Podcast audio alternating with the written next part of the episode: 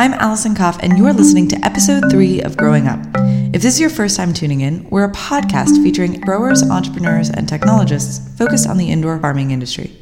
In this episode, I chat with Rick Ladendorf, the president and co founder of Global Growables Inc. Global Growables designs, builds, and manages indoor hydroponic vertical farms made from recycled freight containers.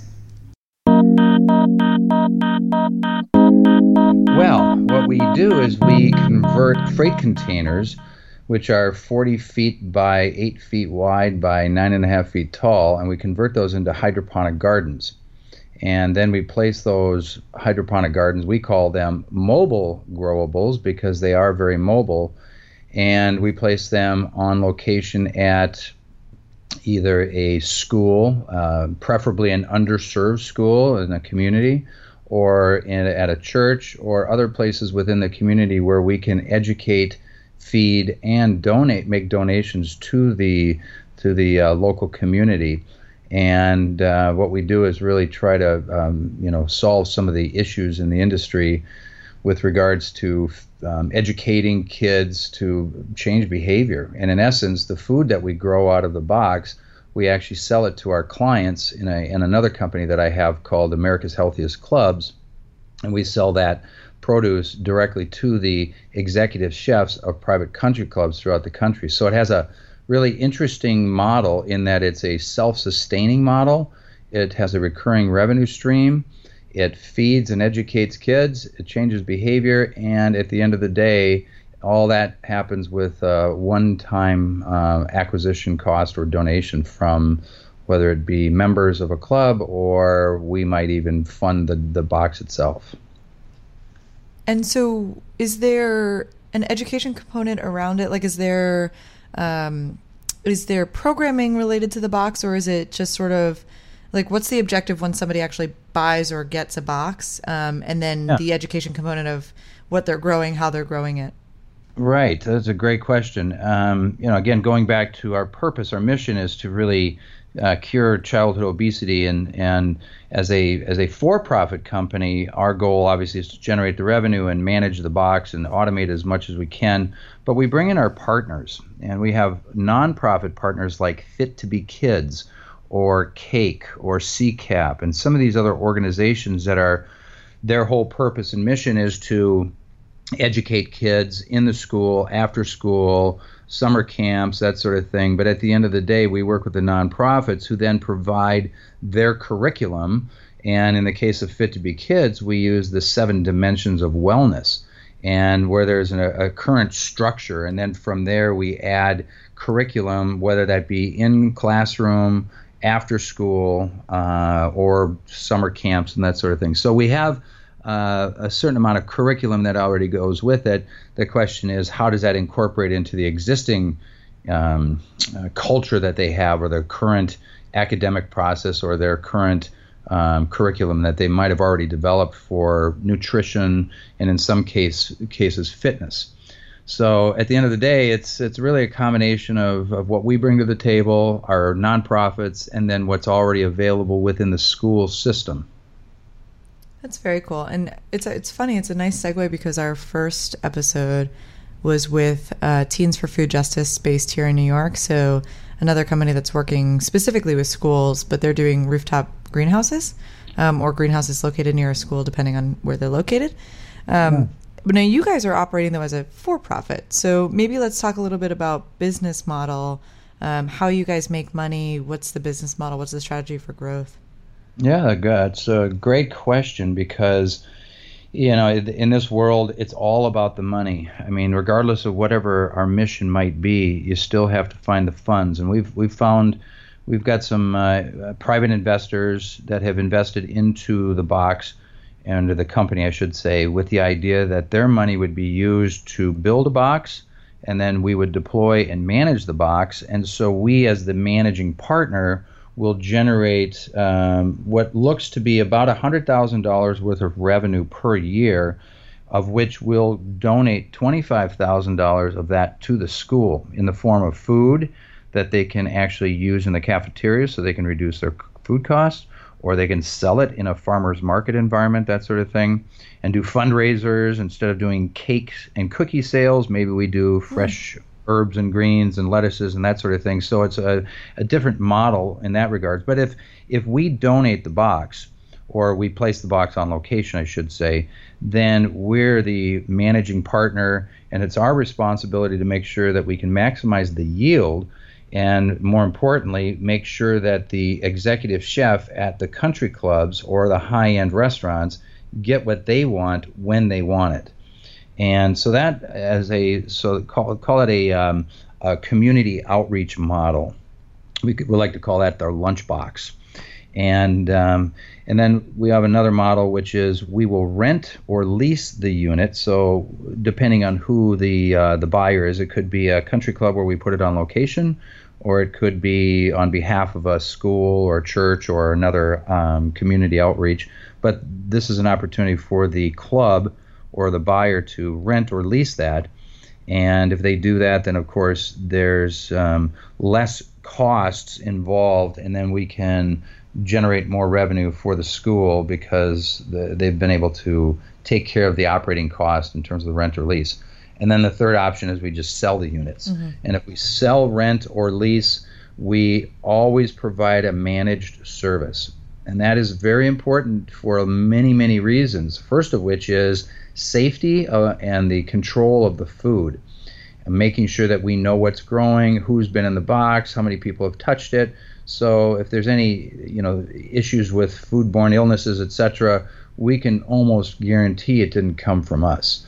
So safety is a big deal. Um, and the other piece, of course, is knowing how to manage the yield so we can, you know, uh, totally understand exactly how much food can be grown in the box and what that yield looks like. So, from a financial perspective, it's very important for us to know what's in there and, and plan the nursery and the microgreens and the growing of, of all of our what we call riblets, which are vertical towers. So you just touched on things that lead me to three different questions. So I want to start with one is um, so you just touched on microgreens. What else are you growing, or what sort of microgreen selection have you found to be successful? Um, what does the crop selection look like? Yeah, first of all, we the way we've designed our container um, we've got about 30 feet by 8 feet of grow space. And in that 30 feet, we've got 168 towers with 14 of these little pods that we can grow. So there's there's about 2,300 pods that grow in that in that grow space, and that's going to be, of course, leafy greens and the herbs and that sort of thing. Um, but when you talk about the microgreens, we have two microgreen racks each one have five rows with three trays, so we can get uh, basically 30 microgreen trays growing in the microgreens, um, separate from the actual grow space. And with microgreens, of course, they grow quickly, so we we can grow just about anything you want, from radishes to broccoli to any seed that we can put in there. We can grow a microgreen, and of course, the flavor is very important to the chef, but also from a medical perspective, the nutrient density of that plant in its in its microgreen form provides a, a significant amount of nutrients where you don't necessarily have to grow the entire broccoli plant to get the benefit and have the proteins that you're going to get from broccoli, for example. So, and then in addition to that, we have a nursery which has a um, eight trays that each has about 200 pods each, which means we can grow 1,600 seeds in our nursery and stage those little baby plants into the grow space when it's time. So we, we're looking uh, to really manage and, and monitor the yield, and of course that's why we came to you to help us manage that yield in that farm. I want to come back to this idea of towers and grow technology. Um, aside from using Agrilyst, have tell me about this is a insert what's in the box joke. Um, but what's in the box? um, what is the technology that you guys, you know, is it proprietary? Is it something you've built yourselves? Are you choosing other vendors?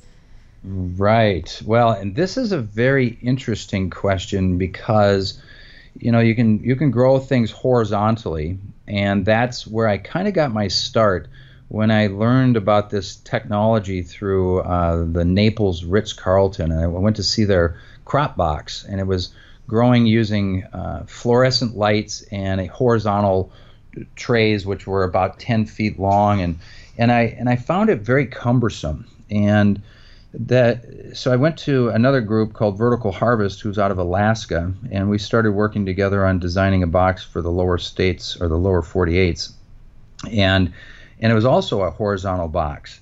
But what I found with that box was the difficulty in getting the plants out of their respective area and lifting them up and pulling them out and then harvesting them.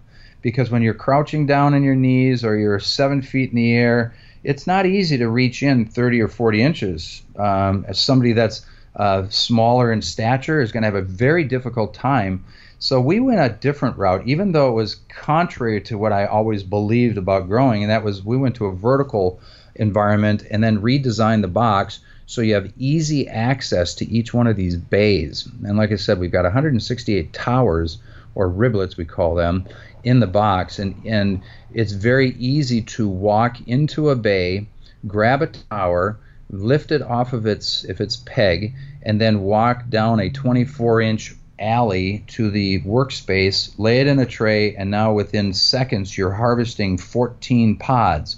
Whether you're planting and replanting or you're harvesting and, and, removing, we've got a workstation that's designed to really, really minimize the amount of time it takes to harvest and and really um, work in that grow space.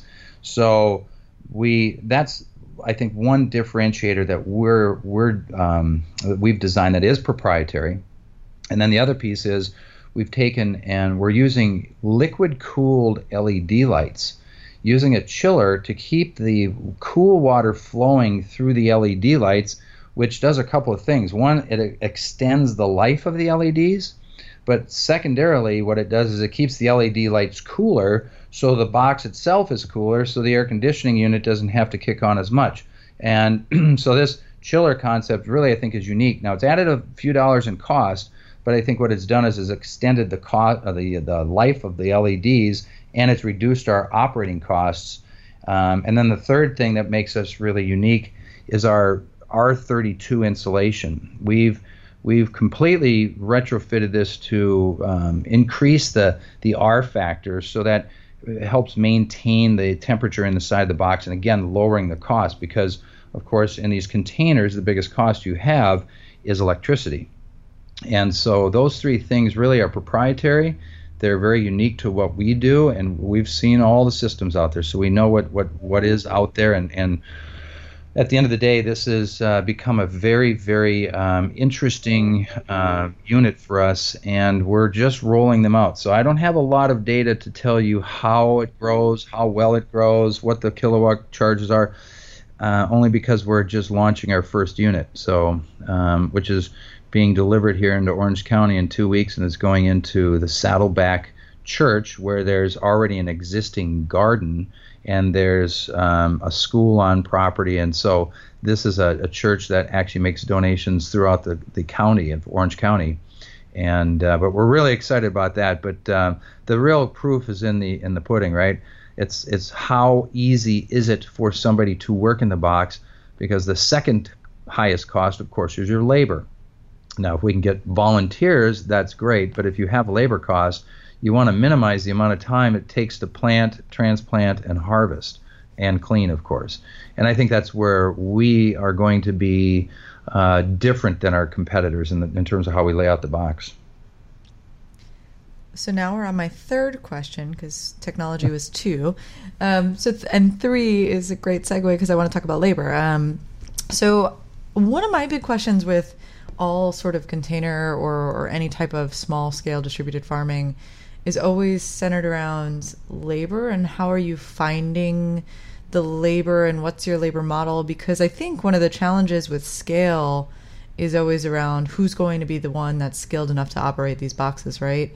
And especially in your the first of your business models where you know you're on the purchasing end or investors are on the purchasing end and you're on the operational and sales end um, then you're on the hook for finding somebody who's going to run this thing profitably, right? Right. How how are you finding the labor market? Are you training internally? What's your plan for developing sort of the right workforce for um, for global growables?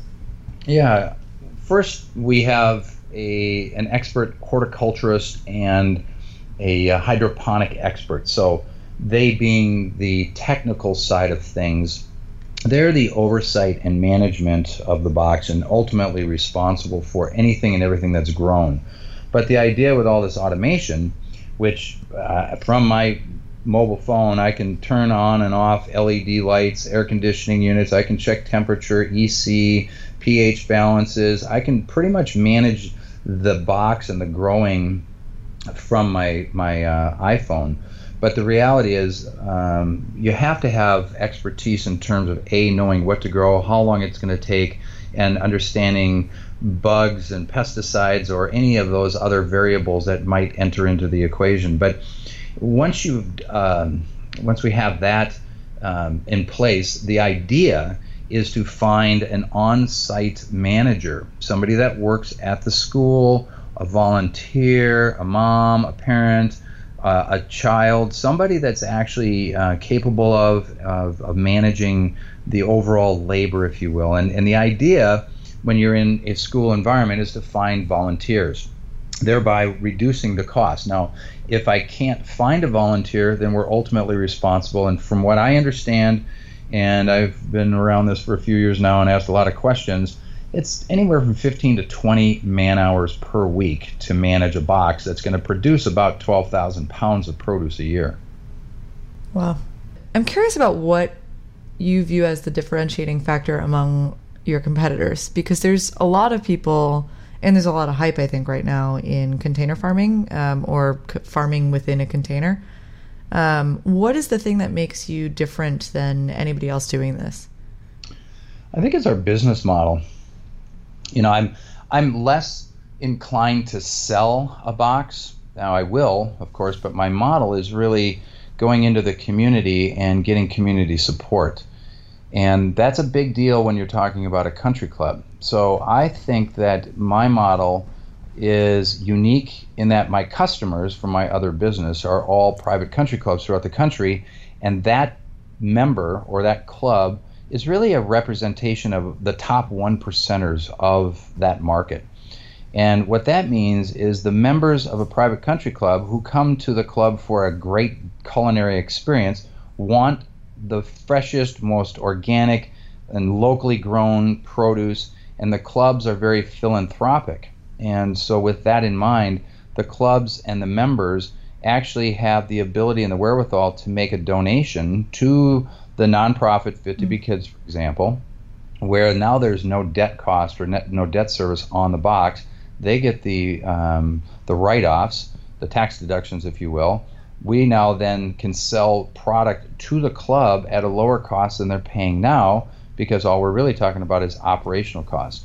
And so that model is very unique, and that's the low hanging fruit in my mind for my business, my current customers, which are private country clubs throughout the country. Now, private country clubs primarily operating in suburban communities, right? Suburban locations, close enough to dense city populations. Um, talk to me about what you see the future of ag looking like. Is it a focus on small scale distributed urban farming or suburban farming, or is it some combination of the both? And, and just tell me a little bit about long term vision. Yeah, I think you have to really look at the market as geographic. You know, in the Midwest, upper Midwest, Northeast, Northwest, you're talking about climate that doesn't allow you to grow year round. Whereas where I'm, I live in California. Uh, many of my clients are in Florida, and those are the two biggest agricultural communities. So it's it's really difficult. I shouldn't say it's difficult. It, it's less likely to put indoor controlled environment growing into that area when those goods and services are available, you know, year round. Um, having said that, I think again the what I see as the opportunity is cold weather locations for sure because now you can bring uh, uh, fresh produce. I shouldn't say produce, fresh leafy greens, herbs, and microgreens to a, a market and and and those perishables are are now fresh and locally grown, and so there's definitely a model there. Um, on the bigger scale, I really do see places like urban produce and others that are um, large scale indoor growing. I see that for large metropolitan areas, the rooftop gardens, of course, and, and whether it's a container or a greenhouse or some other kind of indoor growing using hydroponics. I definitely see this as a long term trend as water becomes more precious, as land becomes more precious, as food costs go up all of those variables, that is definitely changing things. And of course, with solar power, you can now reduce the cost and, and get off the grid potentially. So, but long term, I, I see growing food locally at, close to the source, meet them where they are. That's really the strategy. Whether it's a hospital that's feeding their patients, schools feeding their kids, churches feeding the, the their constituents, ultimately, the closer you are to the food or to the to the people, the less transportation you have, the more eco-friendly it is, of course, and your costs are definitely going to be less than if you have to do the transportation. So, but long term, I mean, uh, if you look at all of the reports and the studies and the white papers, and and you know, this is a is a very um, exponentially growing business, and and I again see this on the large scale, but for me, it's really about servicing the local market, whether that's urban or or a rural area. It really again doesn't matter. And and um, with over what 13,000 nonprofits out there, there are a lot of people out there trying to figure out how to feed their their um, their their local community. There are a lot of organizations out there trying to figure out a way to monetize this, and whether they're growing gardens in the soil in the summertime or putting in indoor growing I think you're starting to see more and more interest in this agricultural sort of environment, more and more farmers. In fact, I work with a group called Plantrition Project, and this is where the doctors, the doctors that you might have uh, very well known, plant based whole foods kind of doctors, um, they are actually educating other doctors and medical professionals about the power of plant based nutrition. So it's not about just growing food for me, because you can get food anywhere. It's about growing the right food with that nutrient density that's going to help reverse chronic illnesses or prevent chronic illnesses. And I believe long term that if we can educate our kids about nutrition and tell them that a carrot comes from the ground or it can be grown in the in the water and it doesn't come from Walmart, that these kids are going to grow up to learn how to eat better and they won't necessarily grow up to be sick or overweight or obese. I love that. I love that a lot. Tell me a little bit about some of the challenges that maybe you're facing or the industry is facing as a whole. I think what it is, eh, the costs. You know, the cost to build, and um, you know, LED lights are are cheaper than they've been for in a long. Eh, well, they've never been any cheaper, and the cost of LEDs are a very big part of that. They need to come down. Um, the cost of electricity Obviously, that's increasing each year depending on the market you're in. So, with solar power and alternative energy sources, you can bring those costs down. But um, I think that for me, it's been design build because there's really nobody out there that you can call. Well, I should say there are very few people out there that have the expertise in indoor farming to help engineer a box. And I went through that for about two years uh, before I really figured out on my own what this needs to be. So technology for sure, the cost and the, of build out is important, and then I think the biggest problem is education. It's uh, trying to find people that are willing to be part of this. Uh, there's lots of volunteers, lots of people that are interested in it, but you know the commitment to actually sustainably manage and operate these um, these growing areas are, is the challenge, and we see that all the time with schools. School gets excited, they build a garden, their kids are in school for nine months, and then they leave and it dies mm. and it doesn't come back. We see that so often, and there's so many volunteers out there willing to help. But the problem is, you have to have somebody to manage it, and that's why automation, I think, is the secret to this. That it solves the problem of trying to figure out how, when, and where. It's just now all you really have to do is figure out what you want to grow and uh, once you've done that, then it's pretty automated and it's very systematic. Um, you're certainly going to have issues with pesticides or, or bugs, and you're going to have to deal with that. But you know, for the most part, it's uh, automation is really going to solve a lot of those those issues. But um, so anyway, that's kind of my off the cuff answer to, to your question. Last question I would ask is: so what is um, what is your company's plan for scale? Like you just mentioned that the first box is arriving in in Orange County, you know, yeah. any day now. Um, what comes next? How ideally, how many would you love to deploy in a year or five years? Yeah, good question. Well, if if we got to a couple of hundred units, that's a very sizable valuation. I mean, we're talking probably twenty million dollar valuation. Um, so if we can scale to in 2018 put out 30 or 40 boxes, I would be happy with that. It could get much larger. I mean, we're working with the Los Angeles Unified School District, and a pilot program for them could turn into 30 or 40 boxes for one school. So there's a tremendous opportunity, and we have some manufacturers that can scale with us. But uh, it really all depends on the the the um, the combination of rentals, leases, purchases, and community outreach boxes. If everybody wants a free box, then we have to raise the capital. If people want to buy a box, then we have working capital. Mm. Um, you know, I like to keep uh, the working or the uh, investment capital at a minimum and I've seen some of our competitors out there raising tens of millions of dollars.